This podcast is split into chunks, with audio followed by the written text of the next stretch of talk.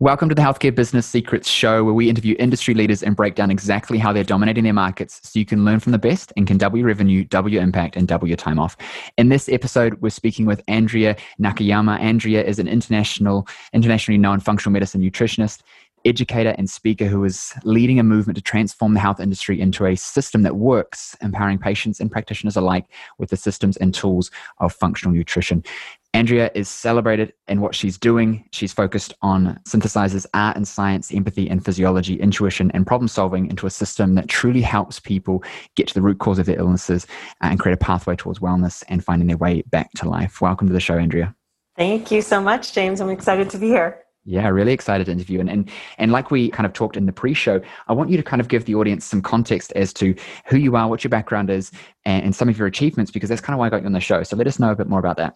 Yeah, and I, have to say it's fun to get to talk about the business side of things because I don't often have that opportunity. So it's mm. sort of the hidden realm of what I do because I am more known for being a leader in the functional medicine nutrition space. This was a second career for me, maybe a third yeah. career, second career for me, like it is for many. So I came from the field of book publishing. I worked in book publishing for 15 years, was yeah. in the realm of production. And it really was when my husband was diagnosed with a glioblastoma multiforme, a, a really aggressive grade four brain tumor, when I was pregnant, that I took this passion that I had for nutrition and transformed that into something that I was doing all the time. Now, it took a little while for that to become a next career. So my husband, Isamu, lived two and a half years with his diagnosis. He died when our son was 19 months old. That son is now 19 years old.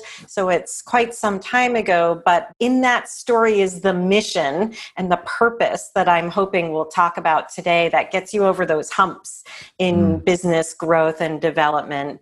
I put myself back through school as a single mom. I really felt this was my calling and then started where we all start in my living room, seeing clients. And that grew quickly, but also with a lot of work and a lot of attention into having the biggest functional nutrition school that's online and being able to impact the lives of thousands of other practitioners each year who are therefore working with others in their mm. fields.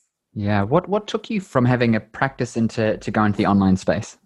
I was teaching classes, detoxes and cleanses, and it was through the I, what I didn't even call a functional nutrition lens yet. I wasn't as familiar with functional medicine, but it was how I was thinking back in the day. So this is a while ago. Somebody was teaching how to do teleseminars, and I thought well, I can do that cleanse in the yoga studio and I can do it online because people are telling their friends and family about it that don't live here where I live in Portland, Oregon. So that was my first foray into the online space, doing teleseminars, seeing how that felt. And it just grew from there the big leap was when I started Functional Nutrition Lab, which is my school for practitioners. And I thought it was going to be a little mentorship group. I didn't think it was going to be this big thing that it turned yeah. into. And it was a real surprise for me that so many other clinicians wanted to know why I was having the success I was having. Mm. And that too was a learning experience. And James, you probably know this, like it doesn't look like what we think it's going to look like. We can have all the best laid plans and we have to be in the realm where it pivots as we are in the process. Yeah, 100%. I think that you can you can have a direction that you're going in and we'll talk about that yes. a bit with purpose and things but ultimately it's as you're moving forward it's the ability to sidestep and pivot is what gets success and too many people think i'm going to do this this and this and then i'm going to get that thing and, and it never works out and then when it doesn't it kind of breaks their their pattern, their plan, and think, what the hell am I going to do now?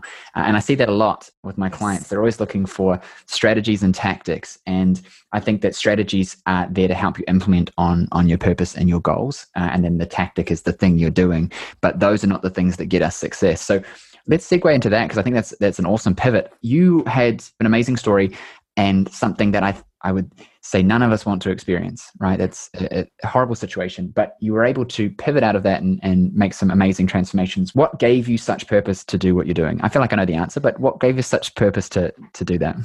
really seeing the gaps in healthcare and feeling like my life was to be lived for not just myself, but the loss of a loved one. So I think this is true for many of us that we're called to this work that we do in the healing professions to be able to help others because of a personal experience that we've had. And for me, a huge part of that personal experience was seeing the gaps in healthcare, seeing where we weren't treating patients like people, but instead like their diagnosis, and where there was more to do in a sort of integrative and holistic fashion to help each and every individual. So it became sort of a rallying cry for me of no more. Like, this is not, especially for people with chronic illness, this is not okay.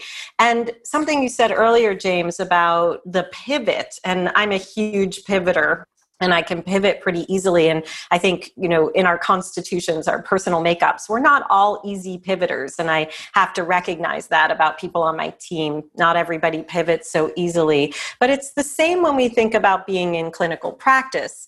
I'm not a supporter of the protocol and saying, like, if somebody has Hashimoto's or lupus or rheumatoid arthritis, this is the protocol, because that bypasses the reality of the human that we're working with. And we each got got to that tipping point that becomes a pathological diagnosis for different reasons to hmm. people. I have Hashimoto's myself. We got there for different reasons. And so, as clinicians, it's our job to be in that process and to really uncover what's true for that individual, which is the true meaning of functional. We make sure the body works and does what it's mm. supposed to. But I think that's true of business as well. We have to keep our eyes open. It's not just the plan that's in our heads, it's paying attention to how are people responding? What are they wanting more of? Oh, they wanted that, and I thought they wanted this. Hmm, that's interesting. How do I work that in?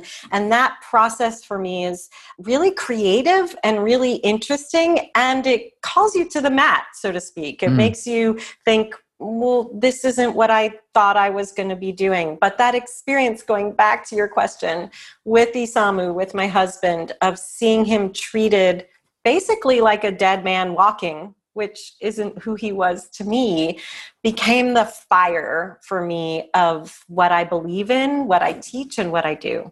Yeah, that's amazing. And so, with that insight, it's kind of like, I'm going to make change and then your brain starts to just figure out things. What was the first kind of roadblock for you in going from I've got all this fire, I want to do something, but then oh actually oh going from an idea to to action? So many roadblocks. I mean, it's so it's it's hard to even think of the first every point of scaling and every point of putting yourself out there and becoming more clear in your message presents its own roadblocks. I know I've had students say to me, like, you don't know what it's like because if I have to speak in public, like, it's scary. And I'm like, you know, every time you up the ante, it is scary. And that's important that it's scary because it means you're more invested in what it is you want to do in the world. So, as practiced as I can be, meaning I've had lots of opportunities for conversations mm-hmm. like this and to be on stages, every time presents a new opportunity of the twist of that conversation, the needs of that audience, how is this going to land?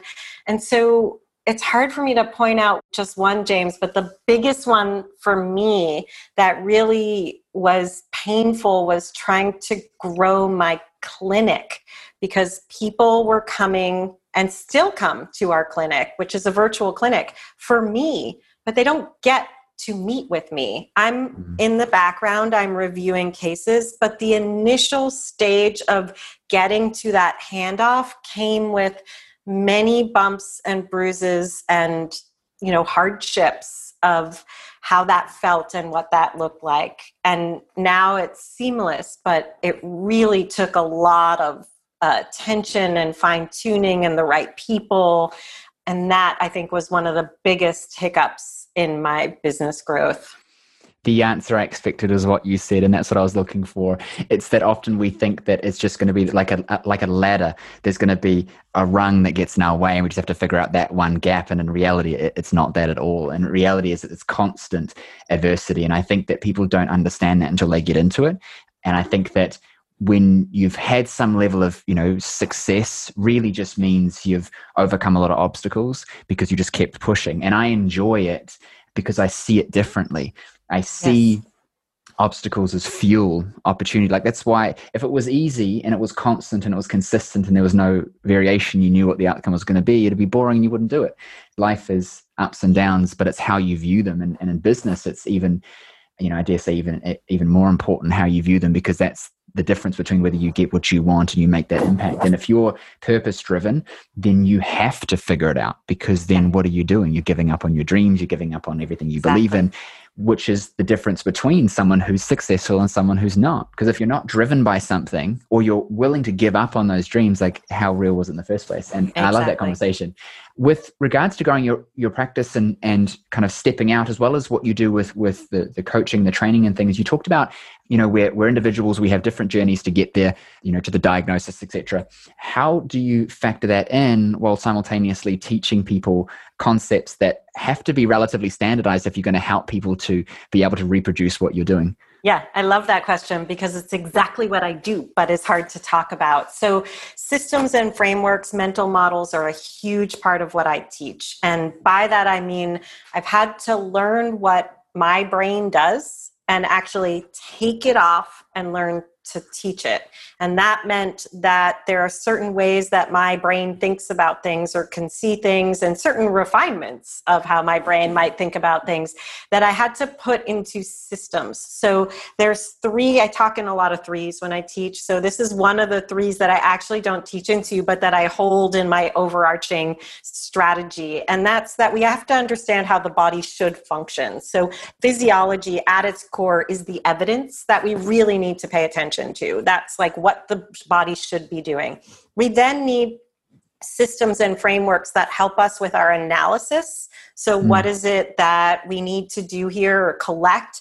My other three that I'm going to introduce that I do teach into, one of the other threes is called the art of the practice. So, we need to assess before we recommend and then we track and the tracking leads back to our assessment so that art is assess recommend and track. So we need the assessment tools that help us to slow down think through a certain lens and that's where the systemization comes mm. into play. But the third piece for me that's really critical is critical thinking. So we need to understand how the body should function. We need to have, understand what we're assessing based on the individual and how to assess and what tools to use to assess which is those are the two things i'm teaching. Ultimately the hidden piece that i'm teaching has to do with critical thinking when a new student comes into full body systems our 10 month program they can't see that yet. They're still asking questions that have to do with like the biochemistry of fat digestion which we're trying to always bring them back to like why do you need to know that for this client or patient? What is it you're trying to get to? And that critical thinking and the use of the systems and tools is really where the magic happens. But it is a reframe.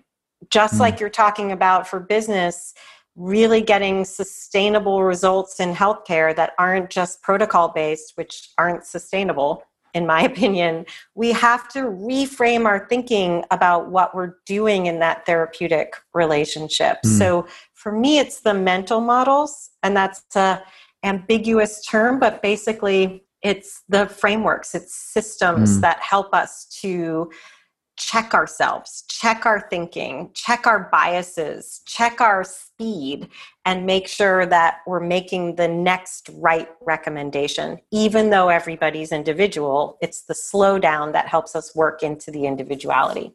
Yeah.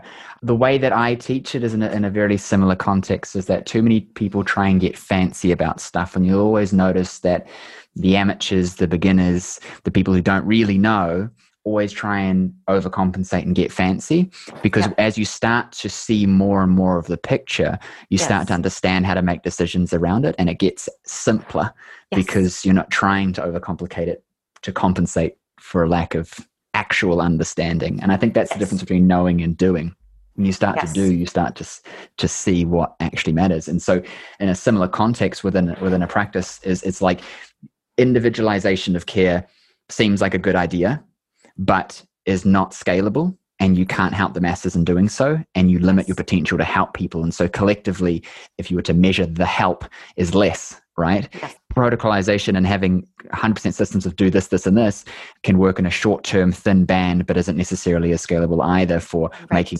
impact right and so there's this fine line between those things and i always think about it in terms of there is always a worse way to do it so therefore there's a better way to do it yeah. right like uh, people talk, I'll give you a really odd example, but think about it like dating, right? There's a lot of people that teach dating and, and yeah. you know, things like that. And people will often say, you know, that's ridiculous. Just be yourself and blah, blah, blah.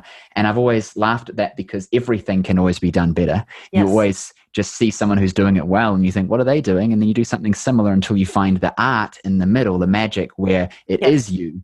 But yes. prior to that, it's kind of like if I was to just, you know, yell obscenities at at, at, my date. That's the worst way of doing it. Right. That's not going to work. so therefore, there must be things that I can say and do during the process to make it a better experience, better outcome. And so I take that approach with everything. I look for someone yes. who has produced an outcome I want, and then I mimic them until yes. I understand it. And yes. then I branch off into my the art side, as you referred to, right? Right. And so I found that was training practitioners in my own clinics, but also uh, people in, in my programs, is helping them to see that there is a better way of doing it that can be more standardized. And yes. then once you have that fundamental baseline of this is the best model of doing it in, now you find where you are within that in, in the customization. I'm not sure, you know, whether you wholeheartedly agree on that or not, but I feel like that's yeah. a, a big part of why my practice has been successful and, and why I've helped clinicians to do it because you you just say like retaining clients, converting clients, making recommendations. There's a worse way of doing it and a better way of doing it, and then you'll find your your happy medium. For us, it's process. So in our clinic, and I'm teaching based on what we do in the clinic. There's a process. Like it's not like somebody comes in for the first appointment and we're doing something different.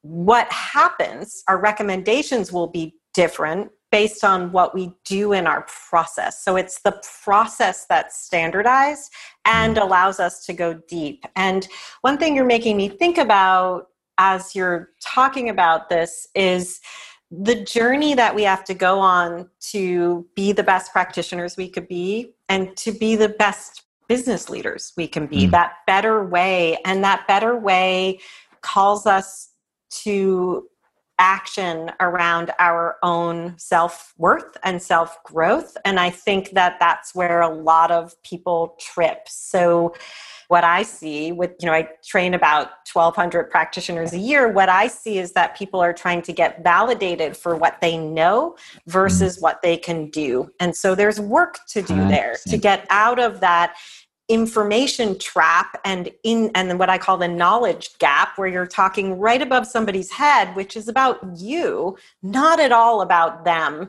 And same with business growth. The thing with business growth in that place the passion piece is part of what I call the 5 Ps which we can talk about in business growth but that passion piece really helps us to have the meaning that allows us to get over those humps because the humps are going, the bumps are going to occur. And what we have to do is every time look at where am I getting in my own way? And to answer that question, there's always a depth of work that we have to do. Where am I getting in my own way? Am I not giving myself permission? Do I not believe in myself in this moment? Am I too scared of the success? There's so many things where we get in our own way, but we blame it on all the other factors around mm. us. Yeah, 100%. And that validation is is so important. You'll see it in newer practitioners and, and less experienced ones, or even ones that have been around a long time but haven't worked with a lot of clients and done it yes. in a big business model. It's like clinging to the alphabet after their name, clinging to yes. stuff and using the technical terms. And and it's interesting. I always call it, you know, there's a lot of broke experts, people yeah. who know the most stuff but cannot communicate it effectively to actually help people and grow their business or influence. And that's the difference between being an expert and, and an authority. An authority yes. is someone who's trusted for the information that they're providing, and there's value there, and people can consume it and digest it and understand it. And if we want to impact people, which is you know the reason why most of us are, are in healthcare, we need to understand how to communicate effectively to get a client yes. to take actions. Because ultimately, I always say that if you can't get someone to say yes, then there's there's nothing you can do to help that person. And so exactly. it's yes, yes, start, yes to start a conversation, yes to work with me, yes to continue, and and everything is about yes because again, so many practitioners we we make these recommendations, we give them some stuff, we say here you go, and I feel I get this a lot in New Zealand with naturopaths. It might be different uh, where you are, but naturopaths in New Zealand are a little bit different, and they make big plans for people and they'll hand it and then they'll say, okay, bye bye. You know, yeah, exactly. And I'm like, you're never going to help anyone because no one's going to do it. They exactly. Could have, they could have YouTubed this. Your job is to to guide them and give them insights exactly. to actually implement. It's not the stuff as much as it is just doing it. And so I'm always coaching my my ones about actually following through with people. But I think that some of that is sometimes it's a fear. Sometimes yeah. it's a lack of belief in themselves to get the yes. outcome. So if I give it to you to do and it doesn't work, well, it was something to do with you and, and not what I had given you. Uh, it's interesting, interesting dynamic. How do you think? Yeah, two can, things. Can yeah. I just respond to? Yeah, jump I mean, two things there. I think that are really important to consider. And one I always joke, like dietary change, habit change, whatever you do, is not a handout like people are complicated and hmm. it takes work and our support so that like give them the whole list of things to do and they don't do it and then blaming the compliance on them again is one of those places i call functional empathy now empathy for me is a conversation i try to have with beginning practitioners but i realized i had to have it with my advanced practitioners because everybody in this field thinks they have empathy but they're actually the situation mm. too many times. That is not functional empathy. So I talk about building a bridge versus being a bridge. So often we find practitioners are like you said, giving too much information at once, but also feeling all of their client or patient's pain and then not charging for their services. And they've got empathy all wrong. But mm. clinicians I hope whoever's listening can hear that and consider that. But I do find it's an advanced clinical conversation where the aha can happen and they realize, oh my gosh, I'm not being empathetic. I'm trying to fix them, and that's not what they want. Or I'm mm. railroading the conversation. Or, yeah, I think I'm helping because I took on their mother and their sister for the same price because I want to help the family. Yeah. That's not empathy. And so all of those things get in between us and our clinical success and in between us and our business success. So, you know, I have a whole training on empathy and it used to be the front end and it's one of those business decisions where I was like, they can't hear this. I got to move it over here. Yeah, there's a lot of enabling I, I find yes. that yes. often we, we get roped into the, the client's story about how hard life is, and then we we sympathize and yes. want to fix and think that well, I'll charge less, I'll do more, I'll come to your house, look after your kids, I'll, I'll mow your lawn, cook your dinner. Yeah, and it's like that's not going to help them because the help. This is a this is a deep topic, um, but I, I think that the help is not in us overcompensating and right. enabling their stories. The help is exactly. in actually just getting them to to actually just do the stuff they need to do to get healthy and that yes. that means changing your your mindset is key like i'll give you a really good example uh, I, I did a lot with anxiety early on and i noticed there were two categories of people there are people who have anxiousness yes. and it's in the way they might be clinically whatever but they haven't yeah. gone down that road they're just yeah. experiencing some stuff that's limiting them in achieving what they want to achieve so they're yes. looking for strategy to yeah. overcome it Therefore, when you give them strategy and it makes sense, they do it and they get a result because they're purpose driven and there's this thing in the way. Yes. The other group have a story. Yes. They're enrolled in their anxiety. I'm yep. this and this. I'm, you know, something wrong in my brain, blah, blah, blah. And so when you come along, you say, okay, we'll just do this, this, and this. They're never able to buy into that new story because it, it counters their old story, which is their right. life and what they tell their friends, their family, and themselves in yes. the morning in the mirror every day. And understanding that well, well, the way that I teach it is understanding who it is you would ideally like to work with so that we can make sure that we're aligning ourselves with people that are ready to receive what we've got.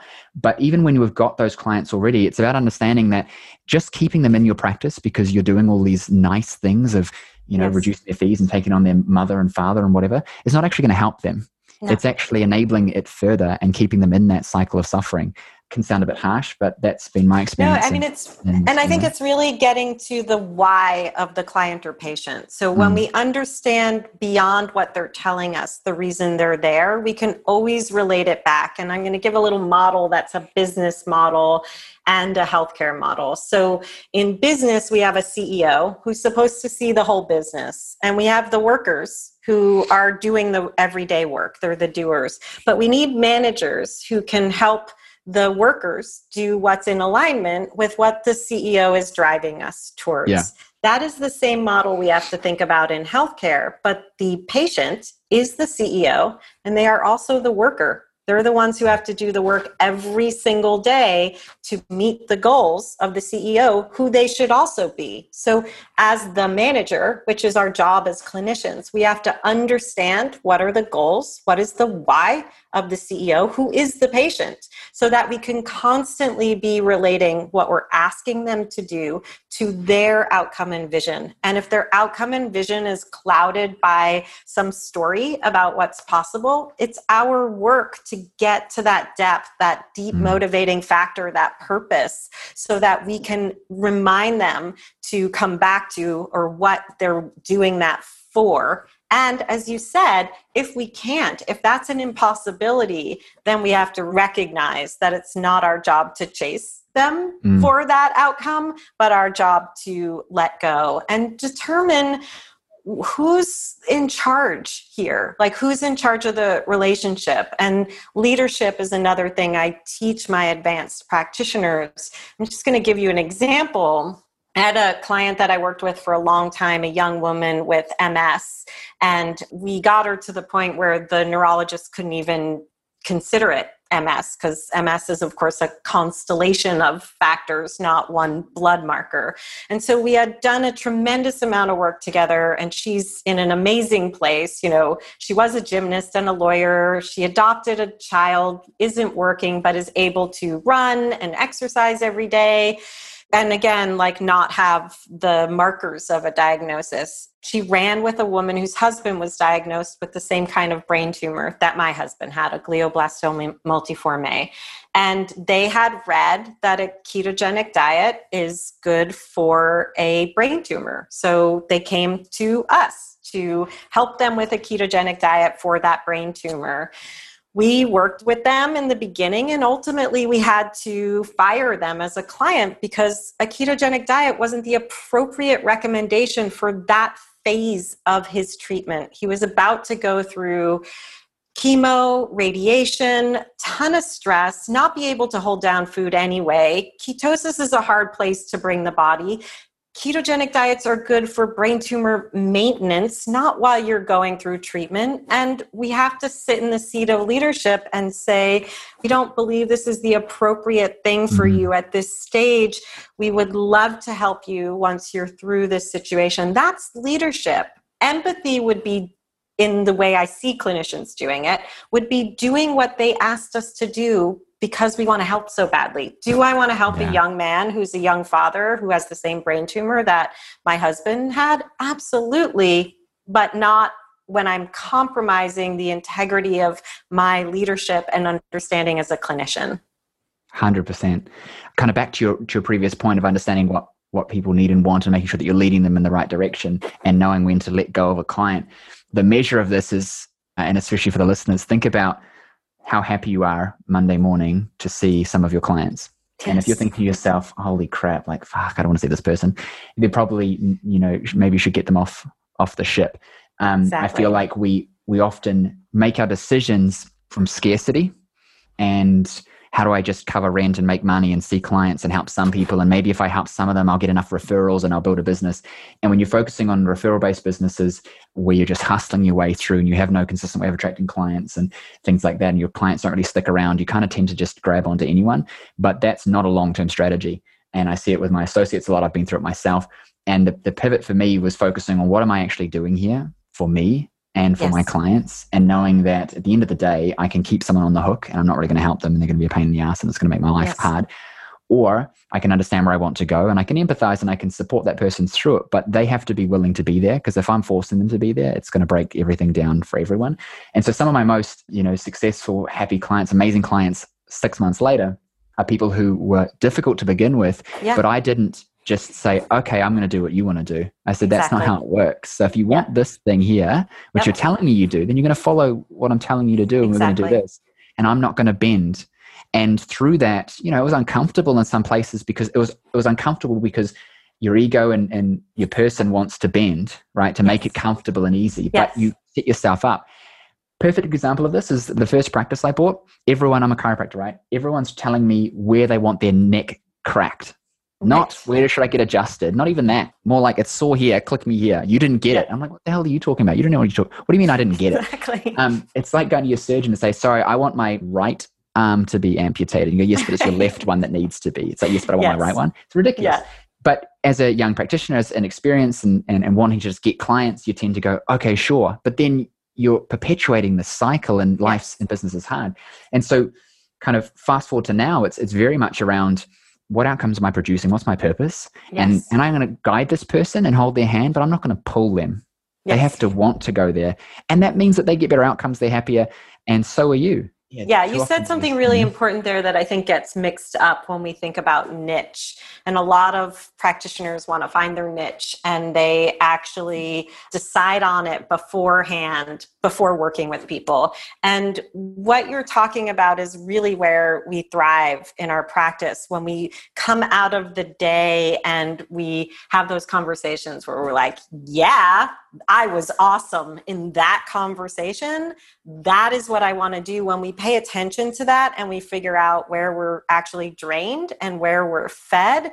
That's the information that helps us to pivot and say, This is more who I want to be talking to. This is more Mhm. where my conversation lands. And that's how we start to create our ideal avatar because we should be experiencing our ideal avatar when Mhm. we put ourselves out there. But again, it requires the pivot because it may look different than we thought it was going to look. And mine has changed over time. And you have to let it, you have to Mhm. come to that reckoning of, oh, it's different than I thought it was going to be. And then the next day, oh, it's different than I thought it was going to be. it's very circular right if you if you knew then you wouldn't be doing the things and so of course it's going to be different to what you expected because what you expected was not getting what you you wanted to be it's funny super funny um i got one last question for you what's one thing you think that health professionals can do this week to have more impact have more growth in their businesses based on the stuff we've talked about Yeah, so I'm going to quickly share my 5P model. I call it practice on purpose because there are five P's. We've talked about some of them. The first one's passion, and I'm going to say we all have it. And this is a little mini module I have for my students where I teach into practice on purpose. We all have passion for what we want to do. We need to look at where we are giving ourselves permission and where we are not. That story that we're talking about, that our clients and patients have about what they can't do, is the same story that's keeping us from doing what we're doing. So, whose permission are you looking for? And look inside. We talked about purpose. And again, that's that deep motivating factor. What is it that you are so passionate about that you won't lay down until it's done? I mean, I've worked my ass off as a single mom and it's my passion. So it feels like when other people might say, Where's the work life balance? that I feel like, No, you don't understand. My work is my 100%. passion. So, like, Yeah. I don't like it's my purpose. Like, it is my life. It's not, there's not mm-hmm. a divide.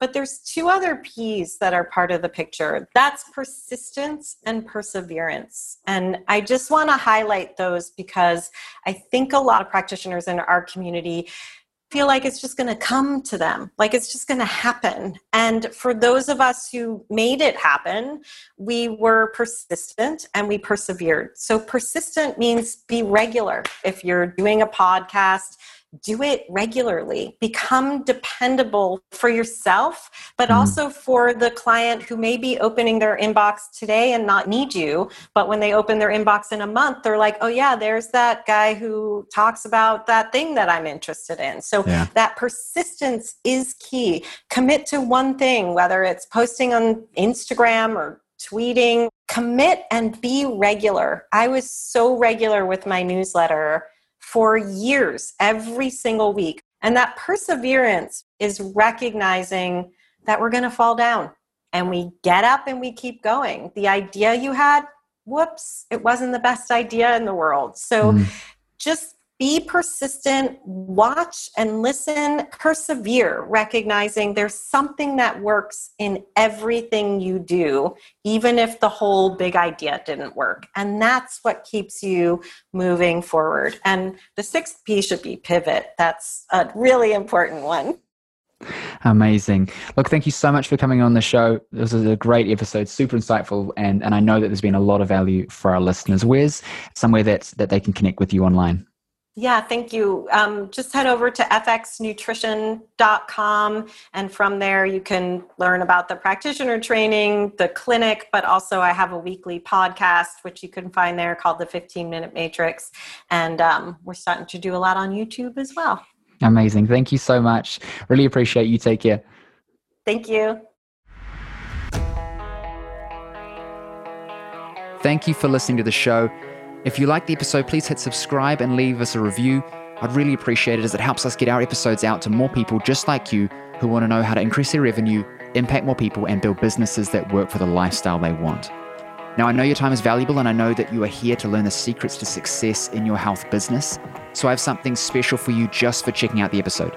Now, if you're a health professional, coach, or trainer in business, and you're serious about growing a profitable, impactful business, then pay attention because as a listener of the show, I want you to win. And so I've created a host of resources available exclusively for listeners of the show. So if you're tired of trying to figure out this game of business, marketing, and sales all on your own, and you're ready to just implement what's already proven to work rather than reinventing the wheel, I want you right now to go and check out healthcarebusinesssecrets.com forward slash insider that's healthcarebusinesssecrets.com forward slash insider. And there you'll find over $5,000 worth of trainings, resources, and coaching available only for listeners of the show. Again, that's healthcarebusinesssecrets.com forward slash insider. There, I'll give you resources on everything from how to acquire 10 times more of your ideal clients using social media and paid ads, even referrals, how to increase your client conversion into packages at an 80 to 90% conversion rate like me, how to retain your clients for longer, getting them better results and making them happier, how to increase your prices and charge a premium to work with you, and how you can build a six, multi six, even seven figure practice just like I did, but with a tenth of the time and a tenth of the effort. What I want you to realize is that everything I teach comes from exactly what I did to have success and still have success in my own health business, and I want to share that with you so you can have success too. So go check out healthcarebusinesssecrets.com forward slash insider right now and let me help you win big in your health business. Also, remember to subscribe for two episodes every week full of the secrets to have success in your health business, as well as leave us a review so we know what you thought of the show. And I'll see you on the next episode.